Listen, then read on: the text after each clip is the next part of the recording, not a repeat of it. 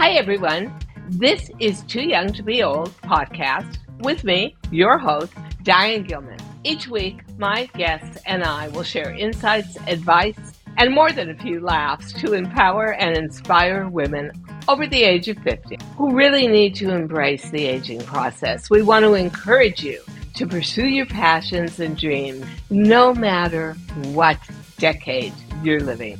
Too Young to Be Old podcast is intended to educate, empower, and foster connection with our community. Please note that this podcast is not a substitute for medical advice or care. So, with that said, let's settle in, get comfortable, and let's get started.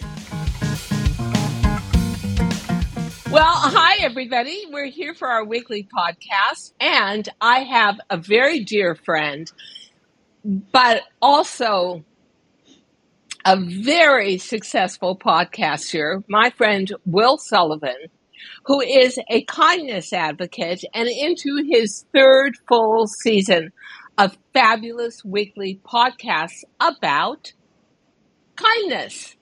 So, giving you just a teeny bit of background about Will.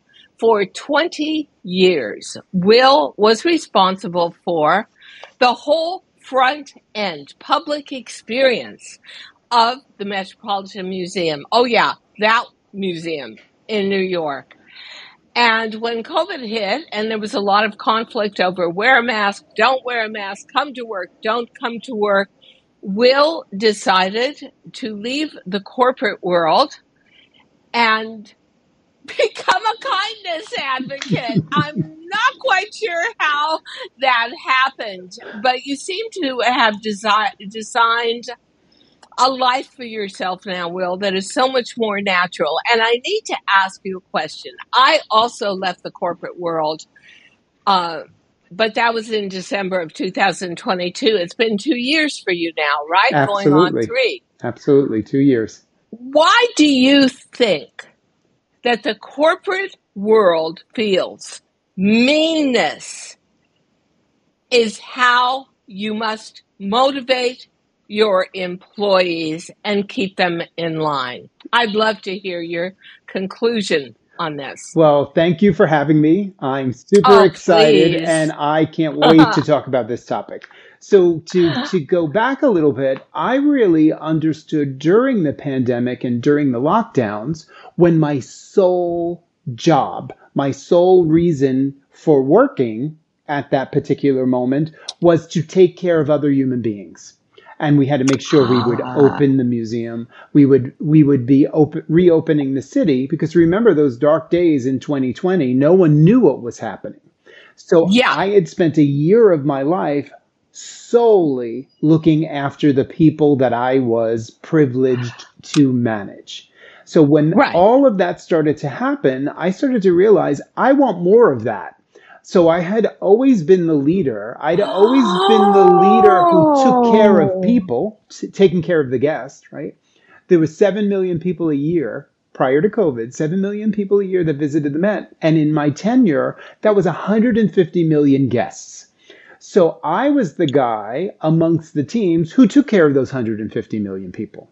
So Yeah. COVID made me realize, hey, what did you do? You know, were you this great retailer? Were you great hospitality expert? No, no, no. I was always about the people that I served. And that's what made me change my life. in in a way that is so parallel to what I did, which was rather than a designer putting out their ego of you buy what I want you to buy, Right. I served my customer and said, you can buy what you've needed and asked for for so many years that always hits a deaf ear in the fashion industry. But I am asking you, why do you think? Because you worked for a much bigger corporation and, uh, than my business model. Why do you think meanness is always the critical factor in corporate overview of how you handle your employees? So I would reframe it a little bit differently. And what I've come to learn in my experience is that those who become the leaders, those who float to the top, those with the big positions, I don't necessarily believe, and now there's always the exceptions, but I don't necessarily believe it comes from a place of meanness. I think what happens is those who achieve the titles, the position, and have the power are often those who've never actually taken care of people. So, as someone who grew up through the ranks and always on the front line in my career, right? Your retailing career, you were you were designing, you were making things for the public to buy. I was the guy out there in the public with the teams who were selling the stuff that you made, right? Yeah. And promoting it and saying, "Hey Diane, I don't think this is going to work." And you you would be the kind of person like, "What do you mean, Will?" and there was that collaboration, right? You could uh-huh. be able to say, the customer's not buying this, the customer doesn't want this, and we could collaborate. The, I believe what's happened recently in corporate, in, in companies, is those that are leading organizations have never been in our shoes. And when you are able to actually put yourself in, in the shoes of your customer, and in the place of those who are helping your customer, those who are leading your customer, it changes everything. And that's what I have spent the last two years talking about, trying to do, consulting about. And that's why that's why I changed the word meanness. It comes across as very mean and often inhumane, but not necessarily because that's what the executives well, are trying to in, do. In in the situation I was in where I sold my company and I sold my name, but I went on working for X amount of years due to a contract. Meanness was, uh, meanness was intentional. Meanness was a sense of control. Right. And it is control. However, the backlash is right whoever is in power is not always right, but must be perceived and followed as always right, right. because you don't dare speak up. And and so speaking of meanness, I ask, why is social media the progenitor and the the purveyor of so much meanness? And I'll just give you an example. So the other day, I'm getting my hair done, and who comes? No surprise, surprise. And who comes next? Martha Stewart. She gets her hair done by my guy, Troy, um, John Barrett Salon. And so I always say hi to Martha. She says hi to me. I say, great going. My God, the cover of Sports Illustrated. I bring it up in a short video, and the blowback I get is, wow, that's fine for Martha Stewart. She's had 25,000 facelifts mm. and 8,000 Photoshop filters. And excuse me, the woman is 81 years old and she's on the cover of Sports Illustrated in a bathing suit. And so I said in my response, kind of give give her a break. But I just wonder is it social media that brings out the lack of kindness and meanness you would know as a kindness advocate or is is that just the playing field? I don't understand where all this anger comes from like you're not being fair. You use Photoshop, damn right. I'm 81 years old. I'm using Photoshop. Okay, this maybe is... a little too much, but hey, listen. This is how I see it. Everyone becomes brave with their phone in their hand, a keyboard. Right? Uh, think about it. I think about this often. Uh, and I'm human, right? You're in a the cafeteria of where you've worked. You're with people not inside a boardroom or inside a meeting room. You're yeah. speaking the truth, right? You're speaking the truth in the cafeteria with your colleagues, right? Yeah. Oh, isn't this ridiculous? But in front of the leader, are you telling the leader this is ridiculous? No.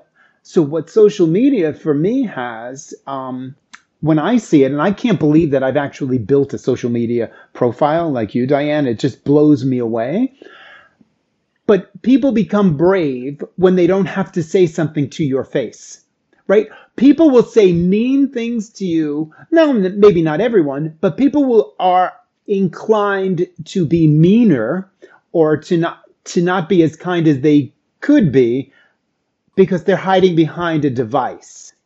But they also seem so angry to me. Like the women that responded about Martha Stewart were so angry. And then I start to think to myself, in an age of airbrush perfection and AI about to wash over us like a tsunami, how do you recon- how do you reconcile the authentic you and the perfected AI, artificial intelligence, and Photoshop filtered perfected you because we made a conscious decision, as I'm sure you did, mm-hmm. when you started your podcast and your presence on um, the uh, every kind of media there is. I, we said no, we're not going to use any filters at all. Not on the podcast, not in videos on Instagram or TikTok or Facebook, nothing. It's going to be the real me. And you know what? I'm thinking now, it, this was such a disadvantage. Like, I, I, to be perfectly honest with you, I saw some of her outtakes where she was in her evening gown for the premiere of the cover of Sports Illustrated, and they weren't. They hadn't photoshopped them yet. So it was the real, and they were very, yeah, they were very different. And to be very honest with you, I was like, "Ooh, look, she has wrinkles on her chest." So your your brain and your eyes get so attuned to what's perfect that what I'm thinking is when you meet the real deal, you're like, oh, deflated. What is going to happen to us as a human race, especially for those of us in first world countries like America?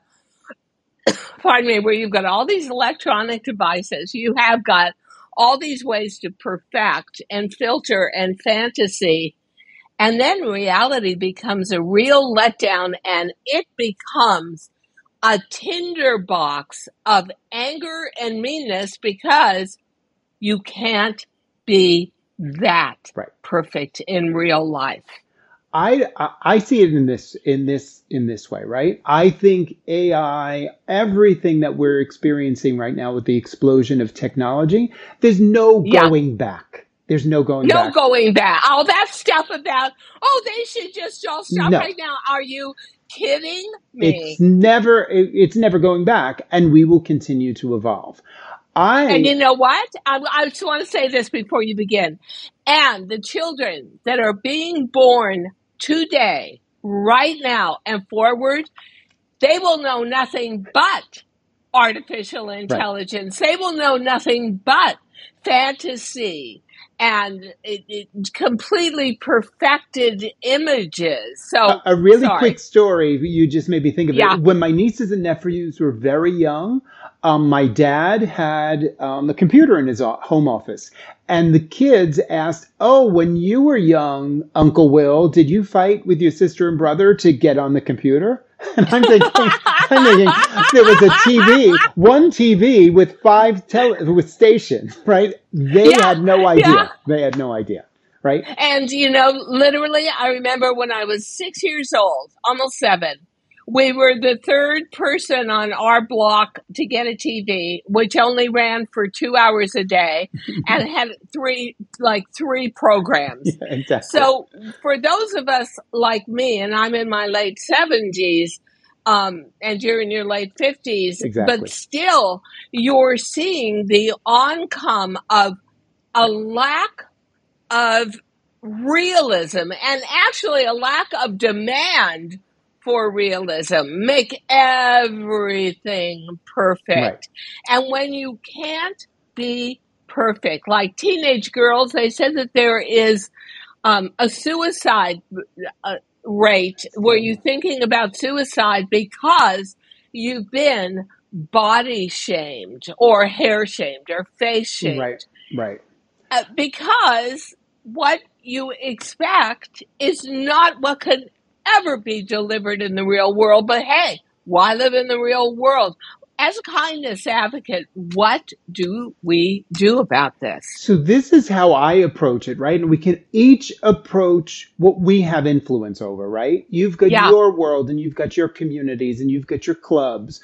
I've Which is mostly fashion, beauty, exactly. all things So aging pioneer. women, which is a pioneer, right? You're you're someone who I am not, and this is where the where comes in. You are someone who's not just going to say, "Well, this is my age, so this is I'm supposed to do nothing." Right?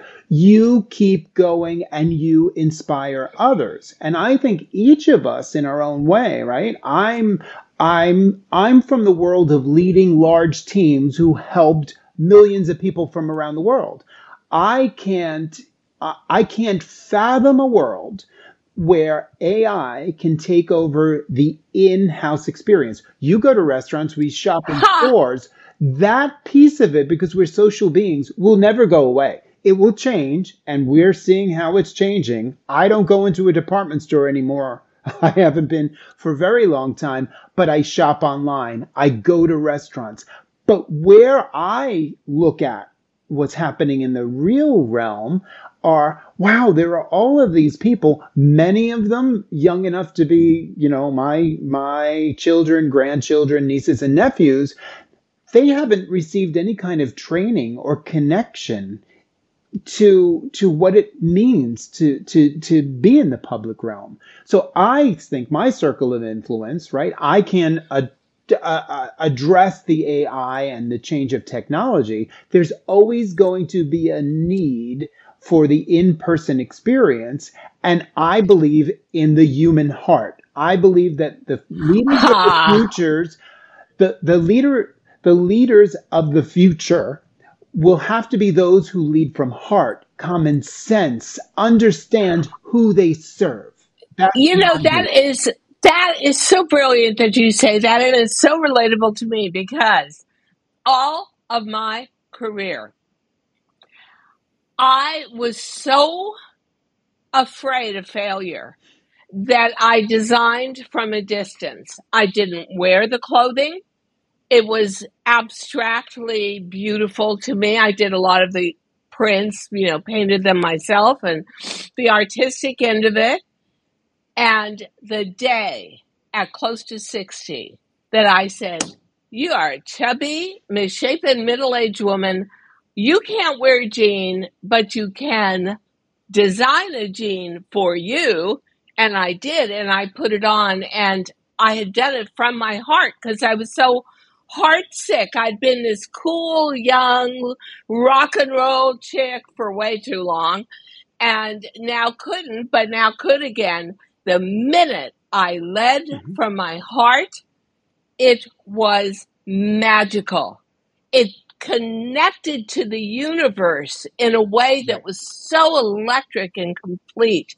But I wonder today if I was a teenage girl and I'm very pale skin like you, freckles, had red hair, I don't think too many people would have been kind to me. I think I would have been one of those kids where I would be begging my parents for homeschooling because my imagery was not the perfection. And and you know the weirdest thing too, Will, is that whole meanness factor, like mean girls, Mhm.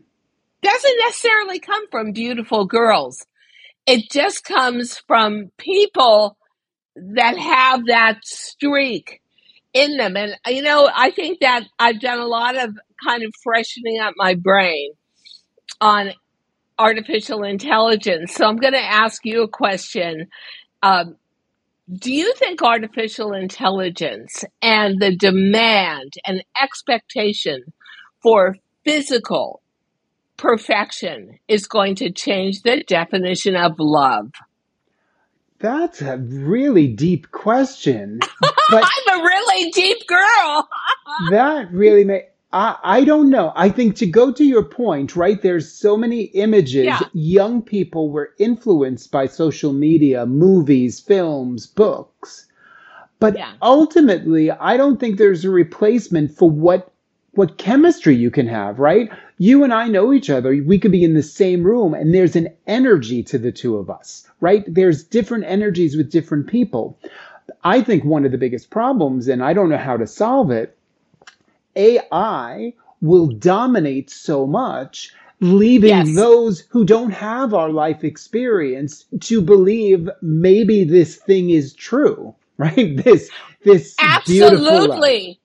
Absolutely. I, I think that also, and I don't mean to be Debbie Downer here, but I'm looking outside and I can barely see halfway across Central Park with I know the, it's with weird today. wildfire, Yeah, I know it's um, all the smoke. So let's imagine in a dystopian world that number one, another pandemic comes, which I'm pretty sure it will, having spoken to a lot of the medical community, and you're hit with wildfires and global warming, 110 degree days, and you're spending more of your time inside. Where are you spending it? You're spending it next to your computer, your hmm iPad, but most importantly, your Right, phone. right. And now everything AI, the way the outdoors should look. Not with this horrible gray brown mist because there's fires everywhere because of global warming. How do you reconcile that? I mean, maybe love becomes something where you actually can feel you you teach yourself, you learn how to feel the person's energy across the screen. How maybe you if if I was asked and we were talking about it before this show began, um, what would I what would my avatars be? Because I'm an Mm. artistic person. So I, if I could create my own avatars, then believe me, there'll be a whole other set of artists and art experts that do nothing but that for people. Create your avatars. One would be a super big, luxurious black Persian cat with emerald eyes, a giant tail, and an I could see it. emerald collar. I could see And it. it'd be swooshing around, and the tail would be in the background. And the other one would be a white iridescent unicorn sprinkled with diamonds flashing in the sunlight. So you see, I didn't even choose another human to be. I didn't even choose a perfected self. I chose my favorite images, animals, and I would live through them. Uh, I, I isn't that strange, but just Uh, thinking about it, we are entering a world where non-reality is going to become as everyday as reality does. And how do you keep the kindness going? so I was the guy sequestered on the Upper East Side for decades, welcoming people from around the world. So Yeah, when I made the decision that I'm not going to do that anymore, leaving the hundreds of people I worked with each day, the thousands of people I collaborated with, and the tens of thousands I welcomed, this self-proclaimed people person, right? This people guy was leaving his people. I then I then go into this online world, right? And this podcasting world and connecting world, and I have made some really deep connections with people online. Not in a yep. creepy way, but in a real way. And so I'm a believer that that the pandemic, at least for me, taught me that you can connect with people and you don't always have to be in the same room. So I see the benefits of it. I do too, because when the pandemic started, I had just been back on air for what, three months from breast cancer surgery. That's And right. suddenly I woke up to go to the studio one morning down by where the studio was in Tampa, Florida. And there are these big red letters saying, don't come to the studio. The studio's closed down. People, workers have COVID. I was lucky enough to get flown home immediately. And Wow. my life for the next couple of years became doing Right. Skype shows. So I was in my home. The host came into the studio just to do that particular show with almost no crew. And then the third vector was you were connecting with the audience in a totally new way and in a way Mhm. even a little bit more personal because you're broadcasting from your own um, Right. living space. Right. And to tell you the absolute truth, I loved it. I loved it. And now when And I did go so well. out, yeah, and actually the customer loved it too. They felt more of a connection. And um, so I think we're going to have to train our brains in that way. And then again, you know, for me, it's just all about being an advocate for aging, the way you're an advocate for kindness. And I feel in so many instances, and I hate to say it, but your old alma mater, the Met, I was there the other day. They are not kind. I have a bad limp right now because of my knee, and it was so disorganized. And not one guard, not one person said, Do you want a place to sit since you're going, mm. you're in line for an hour? Or are you over 75? We'll get you in right away. It was so mean that actually we left. We Wow. forfeited our tickets and walked out. And so kindness in the sense of this podcast, which is about too old, too young to be old, rather than too old to be young. Um, it, it's about how do we create a world for ourselves as we age that is positive and accepting. So I'm going to ask the final question.